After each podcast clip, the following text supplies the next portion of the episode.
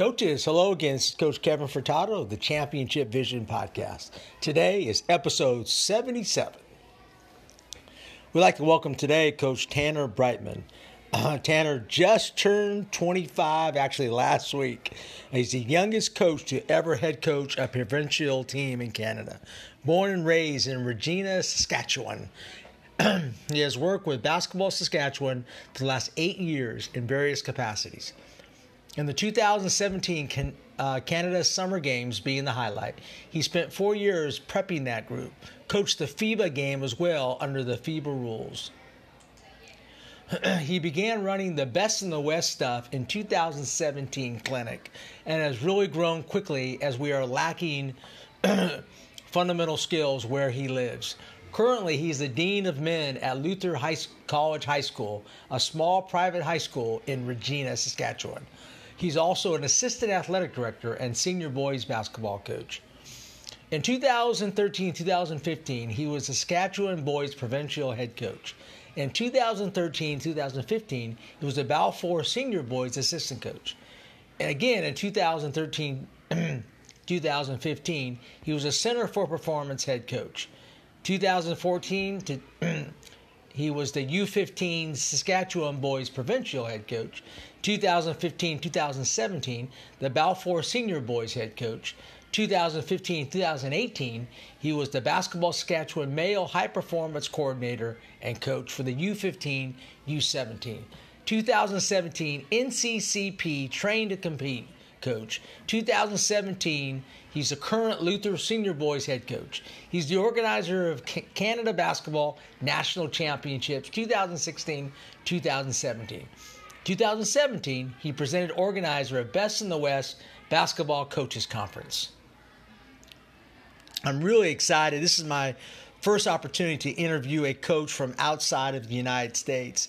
And I got to tell you, Canada is probably one of the best coaching developing countries um, I have seen. I, I, and I've seen guys like Dave Smart uh, from Canada, Chris Oliver, uh, who's head of basketball immersion. There's some brilliant coaches in Canada. I think Canada's doing it right. I think they got a true system of development.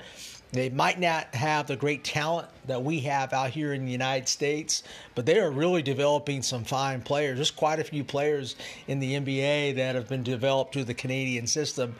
Uh, I think Canada's going to give us some great insight in how they do it in Canada on the other side. Uh, so I, I think I'm really looking forward to learning a lot from from Tanner and kind of give us an insight into Canadian basketball. Tanner, welcome to the podcast. Tanner, welcome to the podcast, my friend. Very good. Right on. Thanks for having me. Yeah, for sure. Hey, uh, first of all, um, I just want to tell you how excited I am about having somebody from outside the United States. You're you're my first, so I'm really excited about that. I'm uh, I'm I'm fortunate to be on. I appreciate. It. Obviously, I've uh, I've listened to the podcast and have have seen the uh, the quality of, of coach and, and people that you've had on here. So I'm honored, Kevin. I appreciate it. Yeah, thank you. Hey, tell us about how the game. Um, and I'm sure every podcast does that, but I love to hear how coaches kind of created that passion for the game and how you became kind of the excellent coach that you are right now. Uh, okay. Um, basketball, uh, basketball kind of found me, to be honest with you. I, um, I didn't have a, a, you know a relative or or even immediate family that was even remotely interested in basketball and then uh, through my friend mm-hmm. group, um, going through elementary school and then to high school, they were all playing basketball. I was playing football, and then slowly my my interest into basketball uh, gained, and my interest into football weaned off. And I think, like most of of your listeners here, you had a really inspirational person or mentor or coach that gave you the final hook, and and I certainly did. I had a, a very very um, um, renowned high school coach here in in Regina, Glenn Facula uh, who kind of took me under his wing and and gave me the coaching bug as well as the the basketball itch. And from there on, it's been it's been my passion ever since. So I. Uh, yeah, I've been very, very fortunate with the, the people that I've been around, and, and here we are today. So, Yeah, you, you got to. I've been reading a lot of your stuff, man. I mean, I think I'm a junkie, but I think you're worse, man. I, I think I love hey, anybody that puts on a clinic, you got to be a little crazy, right? Uh, For sure. Tell us, tell us, tell us, about your Best of the West coaching clinic. Um, I mean, it sounds like you have an awesome, what I call a teaching clinic. You guys really teach the game up, don't you?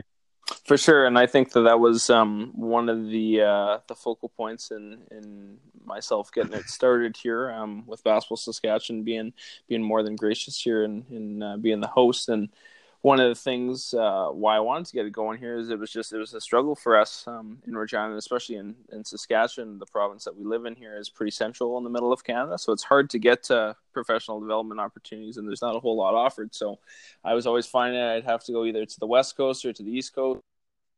I guess in the summer for for professional development, and I said, you know what, well why don't we just we'll we'll do it ourselves and we'll see how it goes. And and uh, now we're in year four of running it and it's it's grown each year.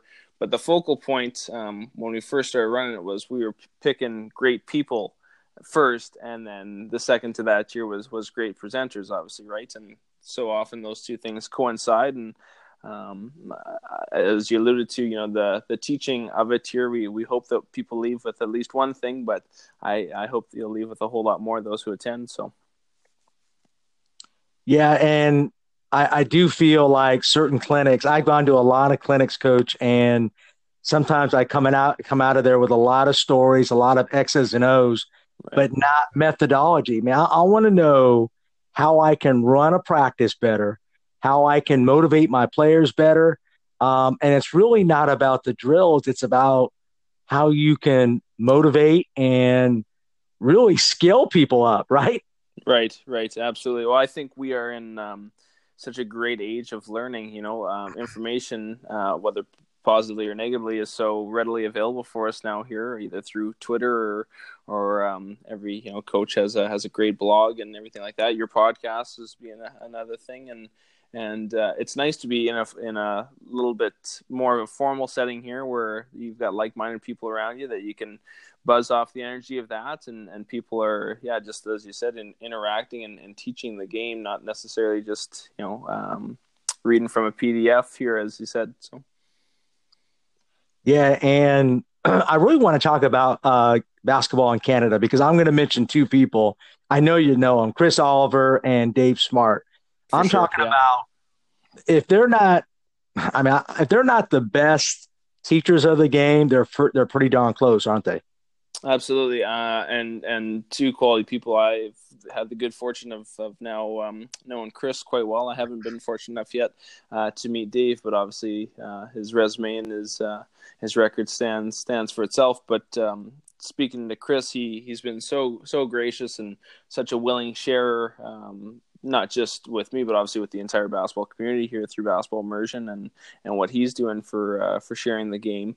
Um, but there, Chris just has a way about him that he is teaching, but he's not. Um, how, how to say he, he doesn't make you feel like you're wrong in the way that you're doing. He challenges you know some norms here uh, to make you reevaluate the way in which we teach the game, and I think that's the the most healthy way of doing it. Right? You you might not completely alter the way in which you're running your team or the way you're motivating or things like that, but he's given you insight into the people that he's talked to and the people that he's learned from and and really is sharing the game as his motto said. So Chris has been fantastic. Uh, we can't wait to have him in Regina in October.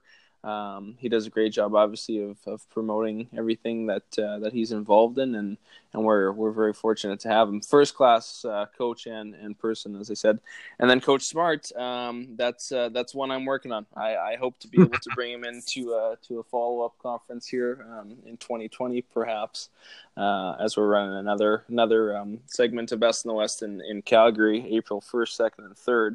Uh, which will feature uh, Kevin Eastman and Mike Procopio are the first two guys that we have lined up. So really excited about that and, and to keep growing. And if we can add Coach Smart to it, um, that might just put me over the top. So.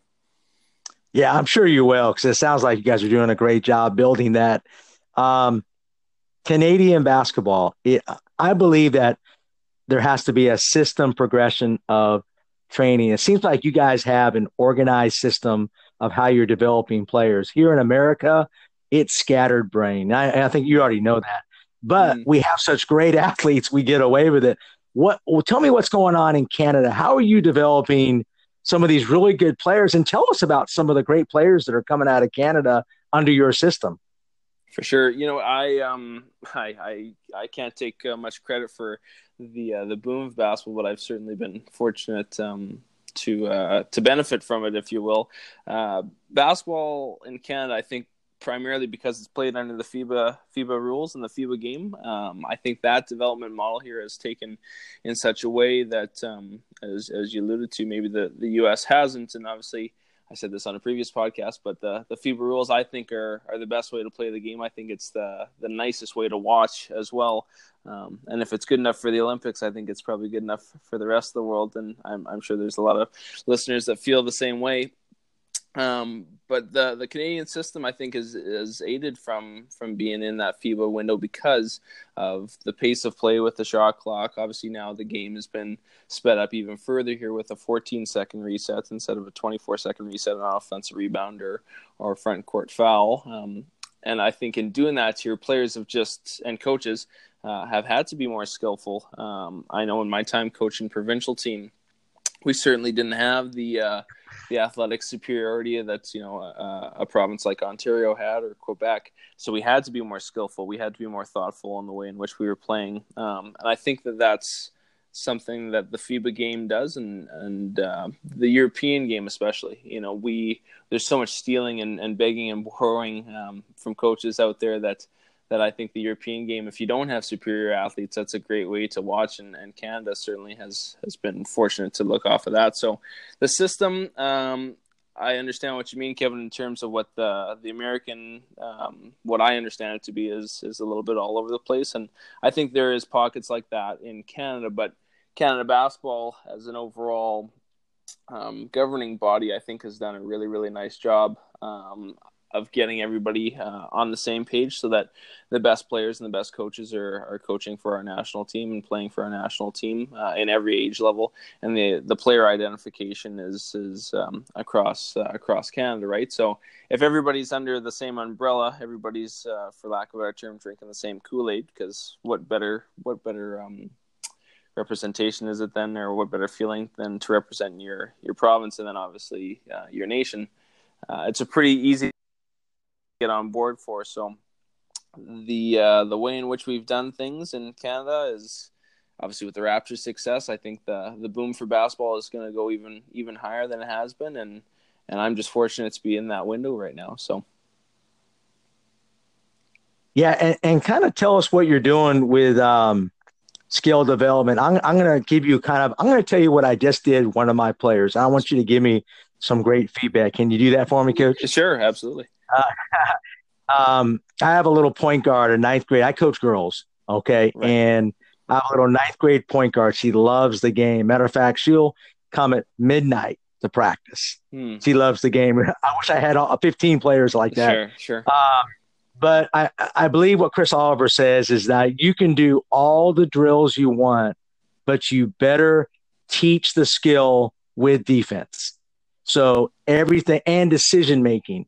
So today we are basically going, it was me and an assistant coach, um, basically a one on two.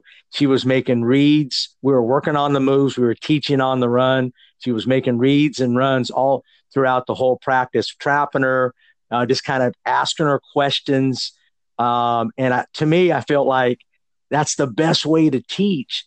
I can have her do all sorts of drills one on zero, but I think that's the best way to teach. Give me your philosophy. Yeah, I, I 100% agree. I think um, the the best way that I categorize it here is, is messy learning. You know, you uh, and and messy progress. If you look at progress, um, very rarely is it just a straight, nice, neat line. Right? There's, you know, two steps forward, one step back. You feel like you're really good on a Tuesday, then you come in on the Thursday and you're not as good as you were on Tuesday, and it's back and forth. And and that's part of the reason why I think the game of basketball is so so uh, organic. It's it's it's different every time that you walk in the gym, um, and that's exciting. But in terms of the the skill development path, I because I'm a relatively young guy, I'm only 25. I've been fortunate to grow up in the the coaching method of decision making and and uh, games based approach and small sided games and these things here that there really isn't a whole lot of one on zero or two on zero or things like that um, as I was growing up, both in what I was learning uh, as a player and then what I was coaching. Um, so I haven't really had to quarrel with that thought process. It's just been, it's just always kind of made sense to me. Um, and I think for players, you know, you, if you're working with young kids, what do they say right at the start of practice? You're warming up, whatever. They go, okay, coach, how long until we scrimmage? Like they want to play too, but inside of a boundary here that you as a coach, you know, you're going to make some strides in. Um, but also them as a player, they're going to be bought in regardless of the age group uh, as well. So decision making is a big part of uh, what we try to get done. Um, we certainly try to break down, at least from an offensive standpoint, um, our small sided games into actions that we're running within our offense um, or concepts. Um, and then from that point here, uh, I think players they buy in because they see it. You know, we we teach from a very um, whole part whole uh, standpoint in terms of, of player development. So players uh, see the whole parts of what they're trying to get done. So we're working on whatever it could be, you know, the, the footwork coming off a down screen or whatever that is, because um, they see it in our five man offense, and then they come back to us here on a small sided tier. Maybe it's two on two on three or, or three on two or guided defense or anything like that until they get the the motor memory of it, and then we're back to five on five here, hopefully looking better. Um, and I think what players don't understand so often here in in this um, decision making aspect is that it uh, you know we're practicing and, and there's going to be mistakes like it's just that's going to happen. I think of um, I think of bands and, and music right there. There's a reason why they have rehearsal. There's a reason why they get together and do sound check. It's so that when they play the show in front of uh, you know fifteen thousand people, the show is the best here, and that's what the game ultimately is supposed to be. Right? You're supposed to have your screw ups and your your um, your things that don't go so well in practice, and then account for those things as you go and play in the game. So messy learning, I think, is the best way. It uh, sometimes is frustrating as all hell, both for the coach and for the player. But if you remind yourself that it's okay, that's fine. And and oftentimes on my practice plan, I'll just make a note of that, either at the top or the bottom, that uh, that mistakes are are okay as long as we're learning from them, right? Hey, Coach. Tanner Brightman here. Just wanted to give you a heads up about our 2019 Best in the West Coaches Conference, October 4th, 5th, and 6th in Regina, Saskatchewan, Canada. Our presenters this year are fantastic. Some of the greatest basketball coaches in the world Chris Oliver, Mike McKay, Alex Sarama, Yurick Michaels, Shawnee Harle, and Dave Taylor will feature 13 hours worth of content for coaches to learn for the low, low price of 100 Canadian dollars. Coaches will get fed and will be given over a $1,000 worth of discounts and giveaways. Please feel free to reach out to me via email or social media if you would like more information or if you would like to register, log on to www.basketballsask.com and register today. Hope to see you there. Hey, Tanner, what's going on? Hey, I don't know. I, I want to kind of, kind of re- uh, say my question again. I think it might have been cut off Sure. Um, hey, asking questions. I just think that's so valuable, particularly at the girls' level. Um, and I think we as Tennessee as male coaches is to answer everything. Uh, I think we have to be patient, right, when we ask questions. Absolutely, I think there's um, one of the biggest skills, and and uh, both of us, uh, as I understand, Kevin, you're a teacher as well. I'm I am too. Yes. The biggest skills that I keep trying to pride myself on trying to get better at is asking better questions. Because um, more often than not, you'll get a better answer and you won't have to answer it yourself. Um, but our our kids, um, at least the kids that I coach here, it's it's a bit of a challenge for especially when they first start working with with me and, and the coaches that I work with because we are so question heavy um, and we don't, for lack of a better term, like to spoon feed the kids uh, that we're coaching. Um, there's that uncomfortable, you know, 30 second pause where everybody's kind of looking around or looking down or doesn't want to doesn't want to be the the person to step out and answer. But as soon as somebody takes that risk um, and is willing to to throw what's on their mind, then it gets a little bit better and it starts to organically build. And I think one of the best things um, that I've stolen here from uh, from Coach Mike McKay, who's coming to Best in the West, yes, uh, was uh, the the idea here of, of question asking here, but having your players go A, B, or C. So A is that you agree with the statement or or the question um, response that was given.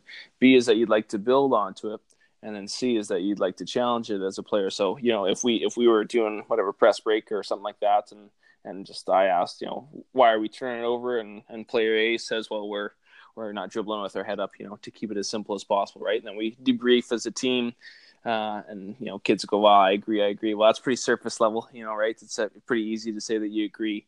Build on the kid says, "Well, you know, we weren't coming back to the ball uh, in the middle of the floor." But then when your team, and this is I've, I've found this over the course of the season, when your team is really getting to it, the kid who goes, well, I'd like to challenge that. I'd like to challenge the the fact that we were turning over because really we weren't. We played that eight minutes, you know, mini game. We only turned it over one time. That was pretty good. We scored X amount, you know. So the ability to ask those good questions, but I think to have the framework to be able to give good answers is just as important. So. Yeah, I love that. I'm writing that down. I absolutely love that. Um, so basically, you're making i mean you're really kind of delving into the details though. You're really making your players think but that does take a little bit extra time but don't you think that's worth it? I do for sure. And i think the time um, probably at the start of the season uh, more than anything to be able to tell um, and show your players that it's okay to be uh, to be unsure to to ask the questions because you're going to as a coach to be asking them as well. I think some of the best learning that I've done throughout the course of a season here is is from from my players um, because they've got a better better idea of what's going on on the floor than even I do. You know, I might um, might be the one to to be working collaboratively with them here, but uh, the expression that we as a coach are, you know, the sage on the stage um, with our players, I think is is is old and tired. You know, you're we're all working towards a common goal, so you might as well be learning um, collectively and commonly as well. So the time that we take um, to build that space, you know, to be able to feel um, vulnerable in terms of the answers that you give, I think is really really important, and and to be able to give up, you know, some of that time. Uh, because we, we, we just learn more. I, it's and I think uh, Coach Oliver has a great article on this here, just about you know the the time taken um, from your players here, you know, of you as a coach giving them every answer here and the the ability to remember or to to instinctively actually be able to execute what it is that you're giving them versus peer to peer being able to give an answer. And and the the research shows it's just it's drastically higher that they get more out of um, answering it themselves or, or working collaboratively to find that answer. So yeah, I just I know my own team. I, think we play so much better when I'm not giving them answers. Um, more of a facilitator because we all know basically that they're learning from us and that our system. Well, they'll they'll I mean they'll learn our system, but I think it's important for it's not about us. It's about them really believing in our system. Hey, tell us tell me about how do you coordinate a system? Let's say you're a pressing team how do you coordinate your skill development with the type of system that you have? How do you do that? Sure. Um, so in in uh, our education model, and, and, Kevin, I'd love to hear your thoughts on this. Actually, if it's the same in, in the way that you were educated, but our education model would, would say you know go backwards in design, right? So you look at the the type of kids that you have. You have kind of the end goal in mind. So as you said, the, the pressing system perhaps is the the one that we use. We we look at the team model. We've got quick, you know, relatively scrappy kids, I would say, um, and uh, and they're long or whatever it is, they're athletic, and, and we think that we can press um, in terms of what you would stereotypically assume a press to be. Well, then I think we look at that from the first point of that's where we want to get to, and then go right to the start of your season and try to map out in your season plan exactly how it is that you want to accomplish that. So we think of um, just little checkpoints along the way and, and whatever it is that we're doing from a from a, a system standpoint. And I think before you get on the floor with your players here, obviously you want to, and, and your coaches for that matter, you want to hear what they think um, they're going to be good at. You know, we we one of the things here, and and uh, I appreciate the the love on the Twitter here too. I'll be releasing some more of our Canada games um, information of how sure. we kind of came to the way that we played and everything like that. But we we met as a team uh, and as a coaching staff and just said, all right, look at the guys around you, look at what you know as us as coaches. How is it that you think we should play? Like what what are the things that you think we're going to be good at with a limited window in time to get better at? And what are the things that you think well we should just we should probably stay right away from that? And then in doing that, how do we develop our competitive advantage uh, versus the teams that we're going to play? So for the first uh, three years of running provincial team with the group that we ended up finishing Canada games with, uh, we didn't ball screen uh, and we didn't post up at all uh, on the offensive end. Um, and it was awesome. Like it was great. It made it made me a far better coach because the kids looked around and said, "Well, we don't really have that guy to be able to post up, or or the guy who's just going to shred um, coming off the ball screen and and and torch another team. So we played with played with space and, and played with great pace and, and went along it that way. Um, but maybe the long answer to your question, uh, how do you come back and, and align that in your skill development? I think it's it's identity first. I think the kids knew um, as soon as we talked about the way that we wanted to play from an offense end in that Canada Games example. Uh, then we could constantly come back and refer to that in the skill development that we were doing and saying like, well, you know, coach, we're not we're not coming off the ball screen hitting a roller and then you know hitting the guy on a lift or anything like that because it's just not part of what we're doing um, on a, on a five man basis. So the skill development uh, side of things, we really tried um, to work into the the front end of our practice, um, and we would, as I said, whole part whole. So we'd start we'd start practice or pre practice here with the, the whole, either the walkthrough or the video session of what we were doing, uh, get to our skill development in the parts, and then come back to the whole at the end of the practice. So um, I like to think that that planning is going to save you a lot of time. Um, but you got to have a direction in which you're going uh, to be able to plan, right? And and I think one of my favorites, one of my favorite lines that I used a fair bit with that kind of games group was, was you know, it's I'm fortunate to be the leader, but every leader needs uh, willing followers, and, and the kids and the coaches were were just that. They were fantastic, but I think it's because we had great buy-in from everybody. So. Yeah, and, and that pretty much answers my my next question. I go, do you put your system in first or do you look at your personnel like you did and then then build your system i know a lot of coaches do the opposite it's my mm. system and i'm going to and which is i don't think it's wrong no. i think it's i think the difference is kind of cool how everybody kind of builds a system right, right? absolutely i think it it um because before I started doing the provincial team stuff, I was, was coaching a certain way. I had um, I had a coach, uh, as I said, Glenn Facula, who was incredibly post up heavy, and we had uh, we had great success with that. And we usually had uh, at least one guy in the low block, sometimes two, and and that worked really well for us. So in going through my early years of, of being a basketball coach, that was the way that we played, and we had had good success because we had similar type of players. Um, and then as we went to the provincial team uh, and the guys that I was working with, uh, we didn't have those kind of players, so we had to adapt, and, and we ended up playing playing five guys on the perimeter, and and then I got really comfortable with that, and then now we've come back to the high school season that I just had, um, where we had two big guys who couldn't play out on the perimeter, so we were back to a little bit so the just nice ebb and flow, and I think if you're a coach who is able to recruit and and to get the kind of players that fit your system, it certainly makes it a little bit easier, but um, I, I, I don't have that luxury uh, right now, and and it's fun as a coach. I think it makes you a better coach because you're constantly having to tinker and reevaluate what's best for the group versus what you uh, maybe morally feel is is best for you. So yeah. Yeah, I love that. I think I, basically what you're saying is you have to adapt, right?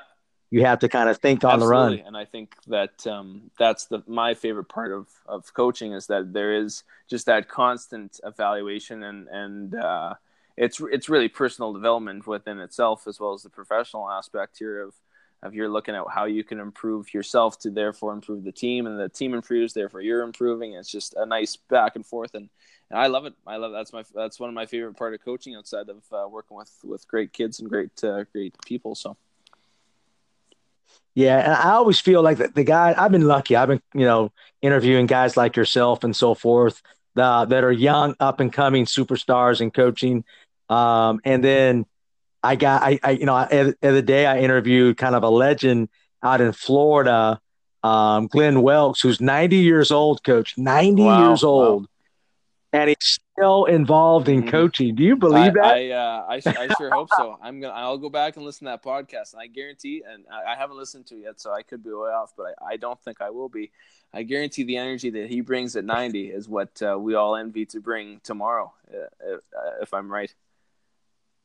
Yeah, he's had a great mm-hmm. life, man. He's still going. Mm-hmm. I learned so much just on just on wisdom, right. not just on coaching, but on just life. Um, Hey, tell me about, I want to go back to practice. I want to tell you something that I, I kind of learned the last couple years. What I do in practice is I don't like coming in and just going through the motions with a warm up. Right. A lot of times I'll come in and I'll immediately get their attention. Okay. All right. We're going to do, you know, baseline out of bounds, 10 seconds left. All right. Put the ball in play.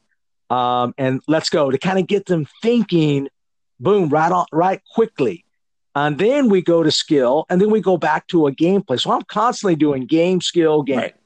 Right. Um, what do you What do you think about that? Yeah, I, I love it. Um, we have done kind of a, a, mixed bag of stuff uh, through the various teams that I've had. Um, I think I think we've done we've certainly done things just like that. Like we'll, you know, the say we're practicing at at 11 o'clock and you know the clock hits 11 we'll go you know uh, team blacks baseline under bounds as you said team white you're down two let's go you're running fist and we'll see what happens and and just to get again you said that uh, the, the guys thinking right away off the hop. One of the things that we started doing um, was really fun practice it's actually not basketball related, but the kids seem to buy in. And, and some of our best practices have been when we started this way, is we play something totally unrelated to basketball to get warm. Um, like we'll play, we'll play, nice. we'll play ultimate frisbee. Uh, we'll play multiple balls, soccer. Uh, we'll play, uh, a, you know, a quick game of touch football or anything like that. Um, and the and the kids like that. Like they like to uh, just mix it up a little bit. And and I don't know how long your guys' season is, but our high school basketball season is the longest sports season in high school. So we get going the third week of November, and if you go uh, whatever the, the distance, you basically go till the end of the, the end of March. Um, so it's a pretty right. pretty long haul. So to break up some of the the day to day you know monotony of what practice is, uh, I felt that really helps. Um, one thing that I've carried with me on every team that I've that I've coached here is we try to break every um, every every game or every drill or however you want to categorize it up here. We try to break it up with something shooting. Um, so we'll say we'll do we'll do the whatever the warm up whatever it is that we pick for that day. We'll get to transition, then we'll do six minute shooting um, competition. Then we'll come back say to ball screen defense, then we'll do six minute shooting competition, and we'll just try to layer that stuff in. And in doing the shooting competitions that we're doing, we're obviously working on you know the the game shots that we think we're going to get out of our offense. Uh, we we often do it to a either a time limit or a, a competitive number. Um, and that's a nice way for for us to get shots in both in a competitive aspect, but it puts a little bit more on the line. And I think it's a nice breakup to practice here. Um, it finds a way to get shooting in because I feel sometimes, especially early on when I was coaching, I'd be like, okay, we're just going to do block shooting for 20 minutes and that will suffice. But after you know the first eight minutes, it's just not as intense as it it probably should be, and you're making practice shots quite a bit, but you get to the game and the transferability is just not really there. So we try to bust it in there in, in short bursts, and my practice plans are pretty close. Uh, I would say um, now in the last three or so years that they have been in terms of kind of breakdown of how how the alignment goes. Um, one one of the things actually that we did at the start of practice here, uh, speaking of fun stuff that we did, we did egg toss um, just uh, just to try and get guys to trust each other here. So back and forth. Then we had one guy go um, as as deep in the corner as you could to the opposite corner of the, the gym here, and they caught it without breaking it. So it's pretty good. It was fun. Nice. It was fun. Yeah, it was good. That's just good passing and catching skills that, right that, there, that, Coach. that's right. Soft hands. Soft hands. need, need them. Yeah. Yeah. I'm gonna call it the Brightman drill. no, I, I don't mind if if uh, if, if I, am okay if that ends up being my legacy here. The guy who who talks about tossing eggs, that's all fine. Exactly. hey, and tell me about. Um, I, I want to. I, I just want to ask you this question. Get your feedback. I'm a Steve Nash guy. I love Steve Nash, and maybe because um I'm just short and I, I, I just love his game. Is he the give me the top five Canadian players of all time. If he's not number one, then I want to know who's better. No, he no, he's, he's, he certainly is number one. Um, and now, I mean, man, it's it's uh, if you would have asked even ten years ago, probably the answer would have been a little bit more clear cut in the top five. But uh, the game has just expanded so much here in Canada, and obviously with guys playing playing NBA and, and even more guys playing professionally over in Europe and, and other leagues. Uh, a top five is tough. Like obviously Jamal Murray's got to be in that mix, right? Um, he's oh, I forgot he, about he, yeah, just yeah. a just a fantastic season. Um, you know, Trey Lyles is Canadian as well. Um, uh, Dillon Brooks, obviously with the Grizz, uh, like all these guys who are just coming up here now and, and making a name for themselves. Um, yeah, the, I mean the, the list goes on. Obviously with RJ Barrett hopping into the league here now too. Uh, yeah, yeah. The, the, the, list goes on. I couldn't give you a, a, top five. I could I could name fifty players, but naming a top five is pretty tough. but, but, you know you know that Nash is at the top of uh, the Canadian Mount Olympus for sure.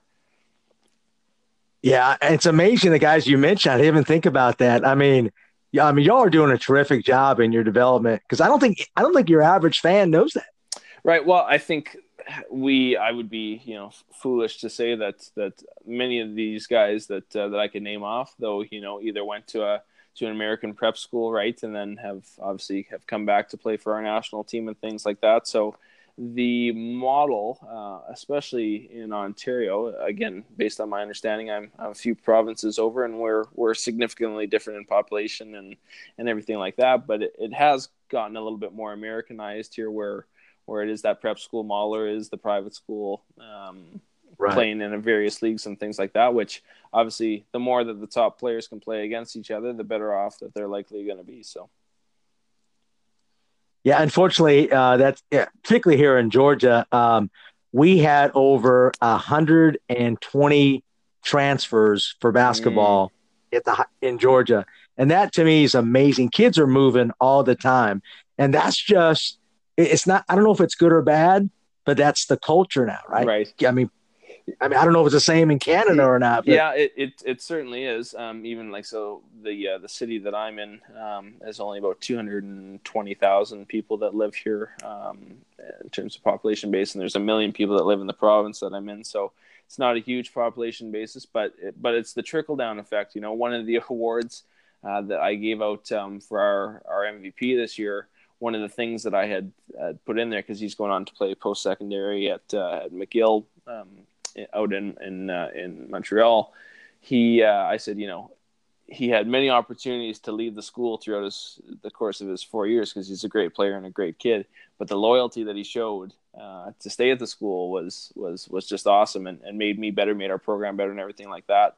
But I read an article actually today. It's funny you mentioned this. I read an article today about the landscape even in the NBA, and that coaches right. and front offices essentially cannot do a five year plan anymore because year to year everything is changing so quickly, ebbs and flows, and it's it's it seems like it really is a win now league, right? You can you know in the in the um, and credit to Kawhi here for making a choice that was best for him, but what more could the Raptors have done? Well, really nothing right? And he and he still ended up going to the Clippers. Um, and I think that's just the the modern day that we're in, right? And and the trickle down from the professionals all the way down to our level, I think you see it. Um, and I don't know if it's good or bad either. I, am not sure if I can I can put that on. I think in in one aspect, it's great that that maybe kids are, are doing what's best for them. Uh, the thing that I struggle with though is is us as leaders and and uh, and adults who are you know selling it if that makes sense you know right like i don't think that should be something that's a part i mean being being i i i work at a private school myself but i'm not getting paid on the amount of kids that uh, that i bring in or how well the basketball team does or anything like that right um and I think that that's where it gets a little bit muddy for me. It's just these the the guys who and and and coaches in general um, who are selling this kind of golden dream that that their school can offer something that, that nowhere else can. You know, there's there's good coaches, there's good teachers at, at every place that you go. So yeah, I think loyalty is a lost art or a lost word. I, I, I don't I just don't see that. Now I, I think it's not good. I think if a kid obviously if a kid moves for the right reason, yes.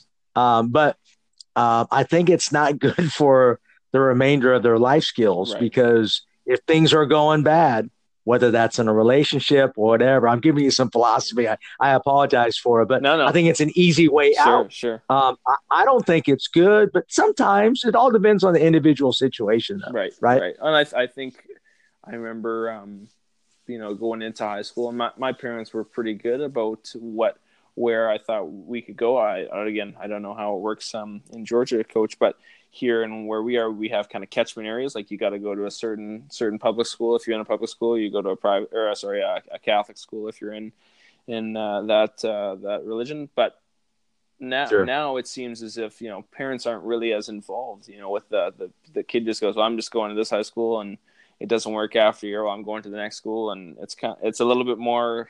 Uh, yeah, it seems like it's left up to choice, and as you said, it it it, it I think I agree with you. It's going to lead to some problems down the road here with being able to tough out some difficult situations, even if you don't like them. So, yes, and I'm not sure about the NBA. Even though the NBA, I think is going to be as as level as possible this year. There's a lot of good teams, right, Tanner? Right. But I still feel, I still feel Kawhi is a god out there, isn't he? I mean, he he, I mean, I think his his best place was Toronto. Am I the only one that thinks that? No, I don't think so. I mean, uh, the whatever 36 million Canadians also feel that way too. So, uh, I was I was just in Toronto actually um, the, these last four days here, and uh, I mean the the murals and the art and the stuff that's uh, people have up in their stores and the Raptors gear and everything like that, and and even still how much Kawhi stuff there is in the stores for people to buy with the with the New Balance and Boardman getting paid and everything like that. It was it was pretty awesome to see. It was pretty cool. So yeah, absolutely. Hey, my last question is um, talk about eh, let, us say you're you're and also you're a young coach. So if another young coach is listening to this, give them some advice on putting together their own system. Give them some advice on what you've done or what you learned so they can kind of get off to a good start. Sure. Uh, I think I could maybe break it down, hopefully, into three things for you. Um, the first thing I think you have to right off the hop, you have to know what you like, uh, and you have to know what what you don't like. Um, and I mean that from both an offensive and a defensive uh, point of view. And then go really down the wormhole of of what you like, and, and challenge yourself why you like it. Right? Do you like um, do you like the way that the Rockets play because you know that they've got a ball dominant player and the other guys are, are more than capable shooters around them? That's one example, right? Or do you like the way that uh, that the you know the, the, Warriors have played you know even before the Durant age, right, where the ball was humming and, and really moving along. So challenge yourself on that, but then also go down the wormhole of what you don't like and challenge yourself. Why don't you like it? Like, do you not like it because you think it's boring, or do you not like it because it's actually not very successful? I think that we as coaches sometimes have a tough time differentiating between those two things. Like, you know, as a coach, you might not like watching the Rockets play, just that, and that's fine. That's personal preference, but it's hard to argue that the success that they've had playing that way. Um, so I think that's the first thing. The second thing is um, is to watch the the international game, um, whether you're from from North America or anywhere else. I remember preparing for for this Canada Games group and, and trying to figure out what we were going to do from an offensive standpoint and, and to build in some of the layers and concepts. And I watched so much stuff that wasn't in English, um, and that's really where my love of, of the European game came from. Was just how great um, the the systems that these coaches were running. Uh, and just how deep and complex and, and, and successful that they were. So don't don't I guess to generalize here, don't box yourself into one brand of basketball. You know, it's try and get as much stuff as you can from as many places as you can, and then take it back to step one and see if you like it, and if you don't like it, and what are the reasons from that.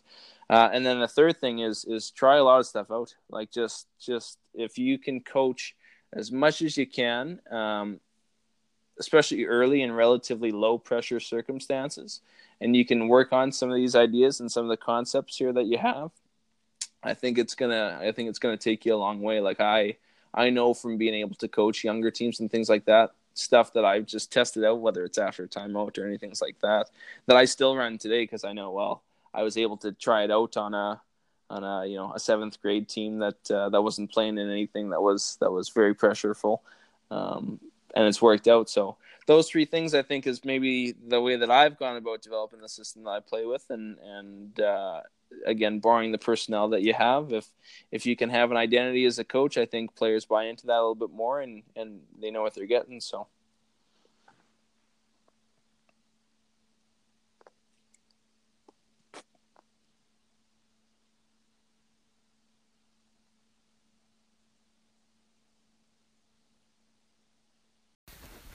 Hey, coaches, this is Matt Smith, the president and founder of United Basketball Clinics. Want to let you know about two great clinics we have going on later this year. The Hoosier Gym Coaches Clinic, August 23rd and 24th at the legendary Hoosier Gym in Knightstown, Indiana. Vance Walberg, Dave Love, Doug Porter, Mike Neighbors, John Kaufman, and more will be speaking that weekend. All sessions are on the floor with live demonstration. Also, have the Peach State Coaches Clinic in Atlanta, Alpharetta, Georgia, September 28th. Hernando Planells, Charmin White, Gene Durden, Alan Whitehart, the staff from Georgia State University, and more. Please visit UnitedBasketballClinics.com to register. Early bird pricing ends August 1st. That's UnitedBasketballClinics.com. Same staff discounts apply. I look forward to seeing you there. Hey, Janice, again, again, I appreciate your knowledge, and I, I appreciate that last statement because basically what you were saying is whatever you do, whatever you take, make sure you believe in it and have a great conviction, right? For sure, and I think the idea of constant reevaluation um, and and get other people to test it too, like you know, have uh, have the coaches and, and support staff around you who are going to challenge you in your belief. And, and I, I've been so, so fortunate. I can't stress this enough to work with great people who are willing to, to say, well, what if we did it this way? Or, or maybe that's not the best for us or, or to challenge me in my thinking so that it makes me better and ultimately it makes the team better. Right. So. Yeah, absolutely. Hey, uh, tell us about final word. Tell us about your clinic, what the dates are, how they can how they can get a hold of you. Because I know you put out. I mean, a matter of fact, I downloaded something from you the other day about your first coaches meeting. I think it was. Um, you're putting out some great stuff, but tell us about your clinic. For sure. So uh, the the first iteration that we have coming up um, is October fourth, fifth, and sixth. Uh, it's here in beautiful Regina, Saskatchewan. Uh, October, there's not a whole lot of snow yet, so folks don't have to worry about being uh, the Canadian chill. Uh, fantastic group of presenters and, and speakers obviously longtime coach, University of Windsor, basketball immersion, great share of the game. Um, Mike McKay, who is I've referred to him as Canada basketball royalty. He's been with Canada basketball for for I believe 20 years here now, and and serves as right now the women's high performance uh, director. And then we've got the international flair coming over. So Alex Sarama and uh, Uric Michaels, uh, both working for elite athletes in Belgium, which is one of the top uh, premier clubs in, in Belgium, are coming over for 10 days. Actually, they're going to do some stuff with me across the province. Uh, and then we've just added actually recently uh, Shawnee Harle. Uh, Shawnee Harle served as a, a multiple time Olympic team assistant coach with our Canadian women's uh, national team, uh, and she's coming in. She brings a ton of energy, and she's she's just absolutely awesome.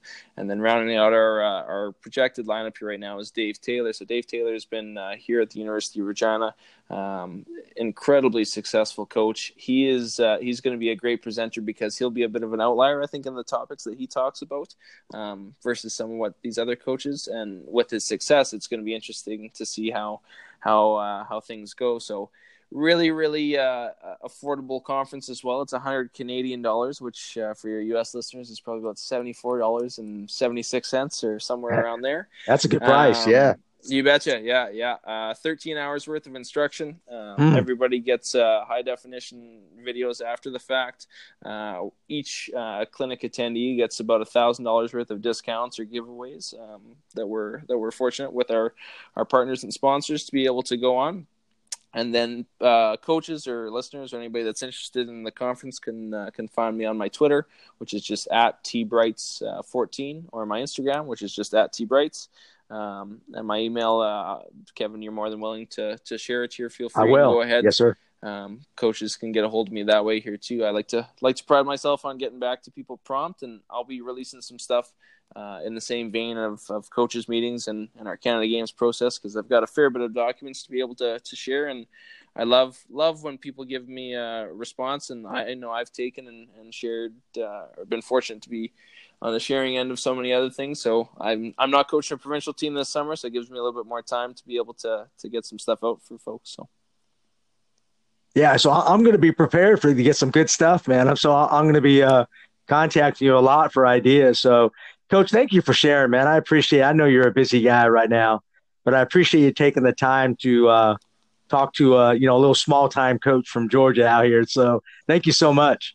No, no. Uh, as I said uh, at the start here, Kevin, it, it's uh, it's you who I'm I'm grateful for. You know, for being able to give me a forum to to speak about my experience and, and some of the things that I believe in, and and uh, to have the forum to talk about our, our best in the West conference. And and uh, I'm just very grateful for the opportunity. You've had some incredible names on here, and and don't discredit yourself there in, in in small coach Georgia. That's it's everybody's making a difference in the area. So.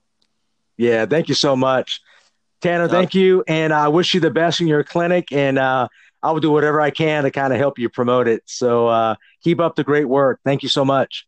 Awesome, Kevin. Appreciate it. All the best. All right. Take care now. You bet. Coaches, I got an exciting announcement on September 14, 2019. The Legends on the Lake Basketball Coaching Clinic will be back. Um, we're really excited to host a great clinic this year. Uh, we will have the top coaches in the state of Georgia and around the country uh, attend our 2019 clinic here at Lake Oconee Academy in Greensboro, Georgia. The clinic will go from 8 a.m. until 6 p.m. We, fe- we feel like we are the most unique coaches clinic in the country and that we will have a live demonstration team from Middle Georgia Prep School demonstrating all the on court activities for the speakers. In addition, we'll have the best high school coaches from states like Georgia, Wisconsin, Alabama, Tennessee, Missouri, and New Jersey. We have speakers starting at 8 a.m and we will have our last speaker at 3:45 p.m. We provide the coaches with a meal, snacks, shirt, everything they need in our beautiful new facility here at Lake Oconee Academy. You cannot go wrong. If you're interested in signing up for this clinic, I will give you a special deal. Please put a special code of legends and you email me at furtadok57 at gmail.com, I will give you a special discount if you come to our clinic. And also, I'll provide you any hotels that are close by the school. We're right off of I 20 here in Greensboro, Georgia. Looking forward to seeing all you coaches. Take care. Hey, coaches, this is Nick Bartlett with Dr. Dish Basketball, and you're listening to the Championship Vision podcast with Coach Kevin Furtado. Make sure to check us out at drdishbasketball.com and on Twitter and Instagram at, at drdishbball for daily basketball drills, tips, inspiration, and how we've revolutionized the basketball shooting machine over here at Dr. Dish. Also mention this podcast and you will receive an exclusive discount on your next Dr. Dish purchase. Thanks for tuning in. Hudl is the preferred video and analytics platform for over 6 million users and 150,000 teams worldwide. Hudl offers a complete performance platform, including the most powerful and flexible tools for video analysis with online tools, mobile and desktop apps, smart cameras, analysts, and more. For more information on Hudl, check out hudl.com or at Hudl on Twitter and Instagram.